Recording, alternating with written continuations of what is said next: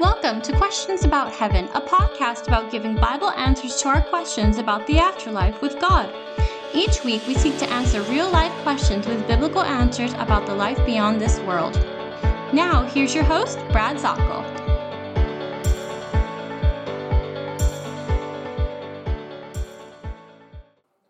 Hey, welcome once again to Questions About Heaven, and that is the theme of all of our podcasts. And I really hope that you have your pencil and paper out or you're taking notes on your phone and you get some uh, answers through the scriptures in the proper context on what heaven is like. I want to thank you for joining us. I know that there are hundreds of podcasts that uh, carry this subject in a much superior way, and you've decided to take time and to uh, listen to our podcast and what we have about heaven. And so I'm going to promise you this we do go to the scripture as much as possible. As a matter of fact, I want to uh, start you off with some very, very wonderful passages. You know, when I look at uh, Isaiah 55 and verse 1, it tells us, In the new heaven and new earth, on the new earth, we can come and buy food without any money. So there's uh, free food, uh, as we see there, and a wonderful celebration. You know, we talked about Matthew chapter 8, and we'll be feasting, and it even named individuals Abraham, Isaac, and Jacob. But I also wanted to share with you Isaiah 60 and verse 18. And I know we forgot to talk about this earlier, but I also love this. Violence will never be heard again in your land, Lord. The, the prophecy uh, it, it also uh, states that there will be no more destruction.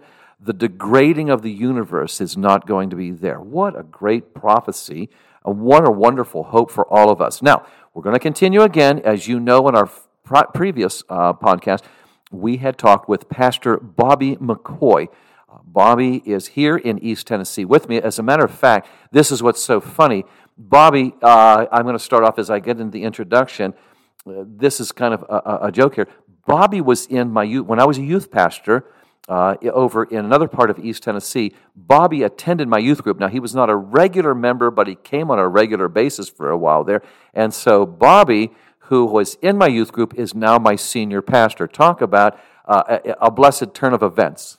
Absolutely. Boy, that almost feels like it was a lifetime ago, but I look back on on uh, some of those youth activities. Had a really good friend in school that invited me over, and, and and one thing I appreciate so much about Brad's ministry is it's always been centered around the truth of God's word, and so uh, youth groups and uh, youth programs can. Uh, almost take on take on a life of its own of sorts, but uh, it's it's an intentional effort to stay grounded in in Scripture. And um, Brad was doing that back then as a youth pastor and has continued now even into this podcast, uh, keeping God's word first and, and supreme in all things. Well, we're going to be talking with Bobby here, and so what I want to do is let him introduce himself in a little more detail from our previous broadcast and podcast. And uh, I will start off by saying this: when Bobby started coming to the youth group, I think one of the first things, and you can remind me about this, I think the first time that you came, we played floor hockey. Uh, would that sound about right? And, and so when Bobby came and it's floor hockey, and he kept grinning while he's knocking the lights out of people around the floor because hip checking was allowed in the youth group. We had all the guys out there for a time, and he's over there. And then we had some different events. We had uh, some outreaches and uh, uh youth events, and he was out there mixing in the middle. And then through the time I retired from youth pastoring, went into different ministries, moved out west to Phoenix, and was involved in some Christian publishing and some local church work there. And I came back, and the friend that Bobby's talking about was also my youth group, a young man by the name of Doug. And Doug contacted me, and he said, Well, would you like to? I was running a, a Bible study for the University of Tennessee. Uh, it was an uh, off campus, I'm not saying it was sanctioned by University of Tennessee, but it involved uh, bringing Uh, UT students in for a, an in depth Bible study. And so Doug had contacted me and said, Would you like to have Bobby McCoy? Do you remember him? And I said, Well, sure. Remember him, you know, bouncing around the floor. And he goes, Well, something has happened. And he explained to me, which we're going to explain to you. And he said, I'd like to know, would you like to have him over? Bobby came over on more than one occasion. And the guys actually, guys and the girls actually just fell in love with him as he shared his testimony and also gave us a study. So, Bobby, what I'm going to do is I'm going to ask you now. I mean, you were athletic. You you were an award winner, football, correct? Uh, you played basketball, and you can tell us the other sports, but he was all over the place in different things. And then something happened in college. So, for those of you that have not been involved in our previous podcast, I want Bobby to share before we go to our study so you get to know him a little bit better. Boy, I, you, I think that the idea of being involved in athletics is important just to understand the contrast from, from then to now. Uh, but yeah, growing up as a, um, you know, from, from uh, my, my teen years into college, um, you know, you've obviously got the, the high school years in there as well. Uh, I was very active uh, football, basketball, baseball, track, cross country, you name it. I, I loved participating in sports and, and competing, um, even in unofficial events. Uh, I'd find myself in pickup basketball games and you know, running uh, in the neighborhood. I had a, just a, a, lifestyle that was governed by athletics, competition, and uh, I enjoyed every step of the, of the way there. Uh, I went away to school and I graduated with a, a degree and had plans to go to seminary. And I started that first semester in seminary. And it was between semesters because my plan was to finish up a master's degree in one year. Uh, but it, um, I was involved in a horrific car wreck between semesters there of that, what I called the one year of seminary, uh, that, that trickled on after that. But um, I go from a lifestyle of being very active and involved and really just doing what I needed to on my own and, and to do as I pleased to being dependent and needy in every aspect of life.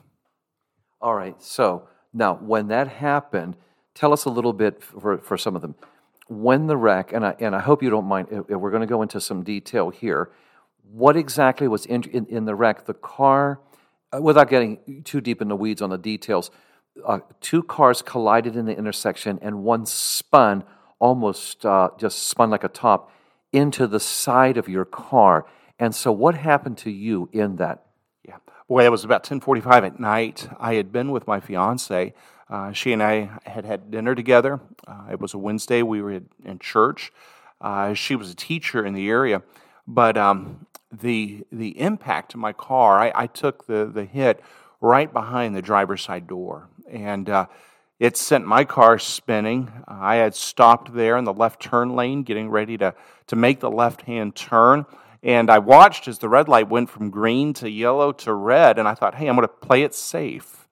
I'm going to play it safe and just come to a stop. And so instead of trying to beat the light, and there was nobody around me, uh, I just I put the car neutral. I was driving a stick shift, and the car rolled to a stop. And so, car coming the other way, you know, he ran the red light he hit a car that was making a right hand turn onto that road and then swerved and hit my car in the driver's side door. But the injury was sustained when uh, he hit the side of my car. It pushed the car in and it brought the roof of my car down on my head.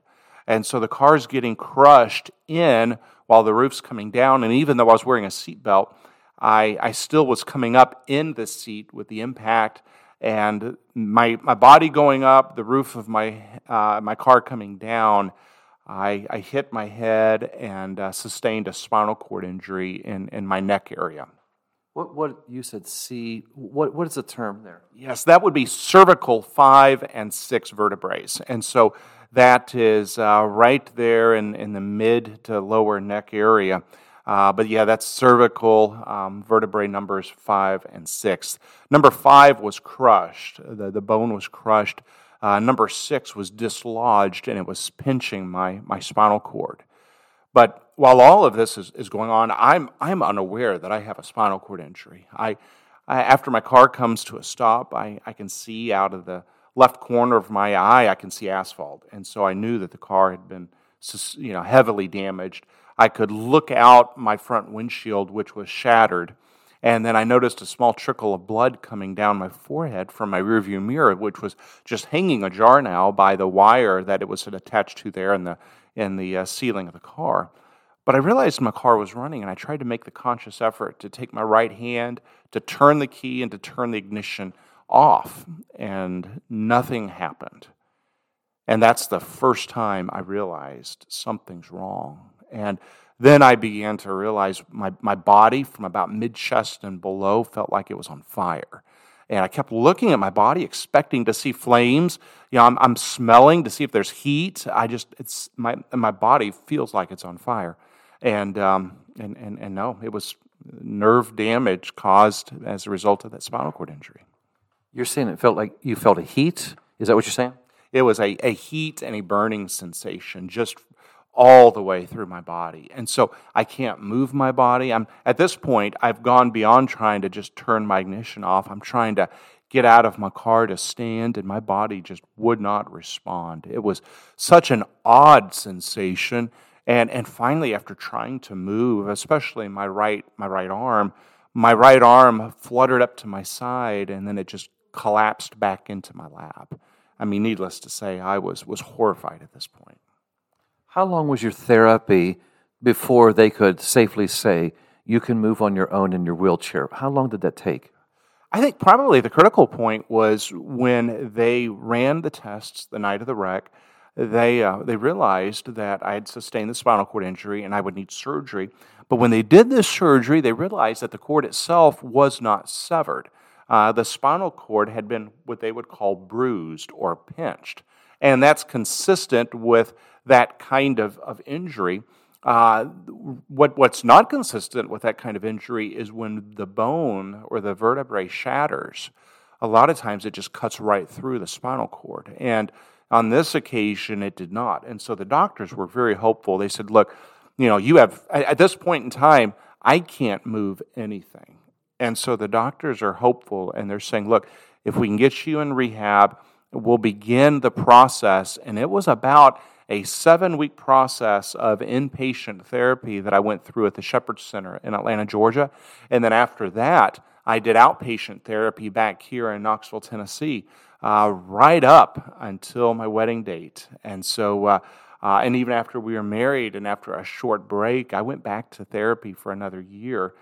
Uh, but I still remember the first time um, going from the bed to my motorized wheelchair and uh, they used a patient lift. Sometimes it's called a Hoyer device, uh, just by the, the brand that's, that's very popular in that field. But they were transferring me over to my chair. This is a couple weeks now after the wreck. And my heart just sank because I, it hit me. I, I thought, this is going to be what life is like. I, I don't get up, I don't walk anywhere.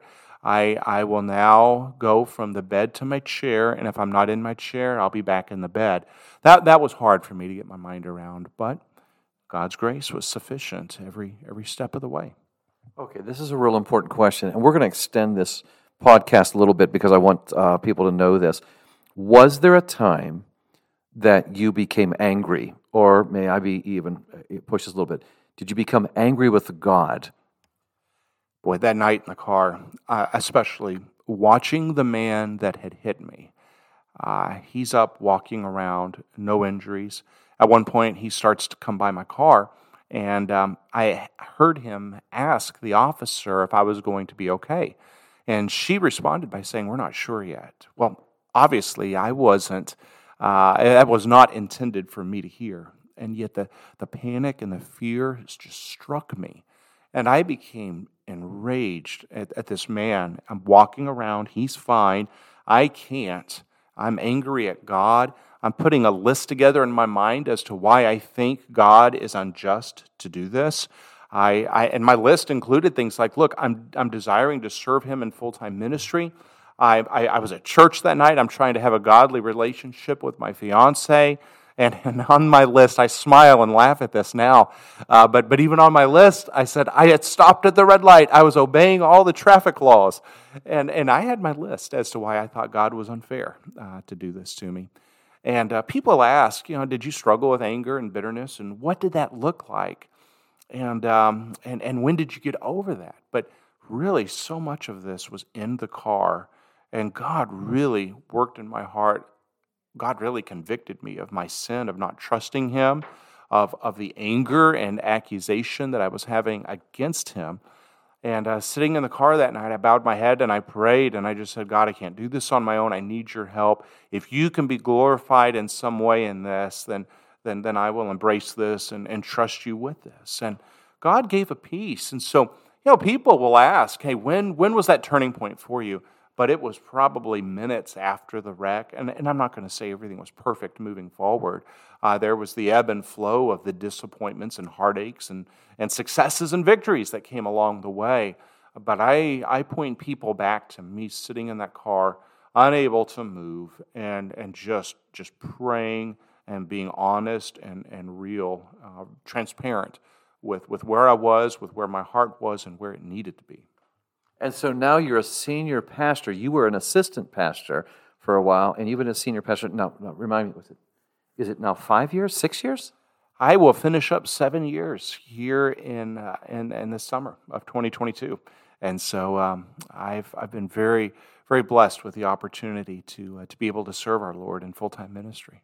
That's amazing. And as we're talking here, uh, well, I'll tell you what, we'll go ahead and uh, I think that that's going to stop our podcast for right now because I think people need to just uh, understand there are many uh, people that might right now, oh, I'm not going to say in a pity party, but there are things that are hard. And, uh, and, and you're coming in here as a wonderful example.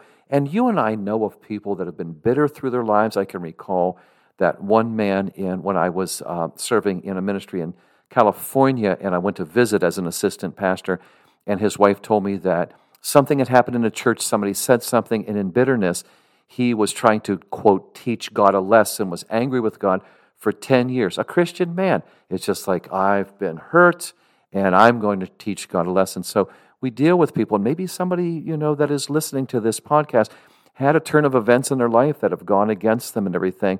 I think you need to rewind and, and listen again to what Bobby is talking about. Yes, and you, you bring up a good point. I've I have been this has been mentioned to me multiple times that I need to forgive God for what He did to me. Just stop and think think about what that means, uh, and and what Brad had alluded to as well. If I'm going to teach God a lesson, well, what you're going to pick up through these podcasts is that our Lord is completely sovereign. He's orchestrating every single event. He does it for His glory. He does it to conform us into the image of His Son Jesus. And so uh, the idea of forgiving God, um, it's just the reminder there that we aren't com- we're not created for just this planet only and god has plans that are infinite in, in nature toward us as it relates to the truth of eternity in heaven and, and the eternal state with him. Very good. Boy we're going to talk some more about this. What i'm going to do right now is thank you so much for being a bobby thank you. And you're going to continue to talk with us now. We're going to have bobby for some other podcasts. I appreciate you all listening questions about heaven as we talked about the limitations here on earth, which can give us a heavenly perspective. And so, thank you so much, and we will talk with you on our next uh, podcast. Thank you. This is Brad with Questions About Heaven with Pastor Bobby McCoy. Thanks for joining us this week on Questions About Heaven with Brad Zockel of the Xulon International Bible Institute. Be sure to visit our website, xulon.org, to learn more about our Bible ministry. That's X U L O N dot org. While you're at it, if you found value in this show, we'd appreciate a rating on iTunes. Or if you simply tell a friend about the show, that would help us out too. And keep an eye out for our upcoming ebook, Questions About Heaven. Thanks, God bless you, and have a great day.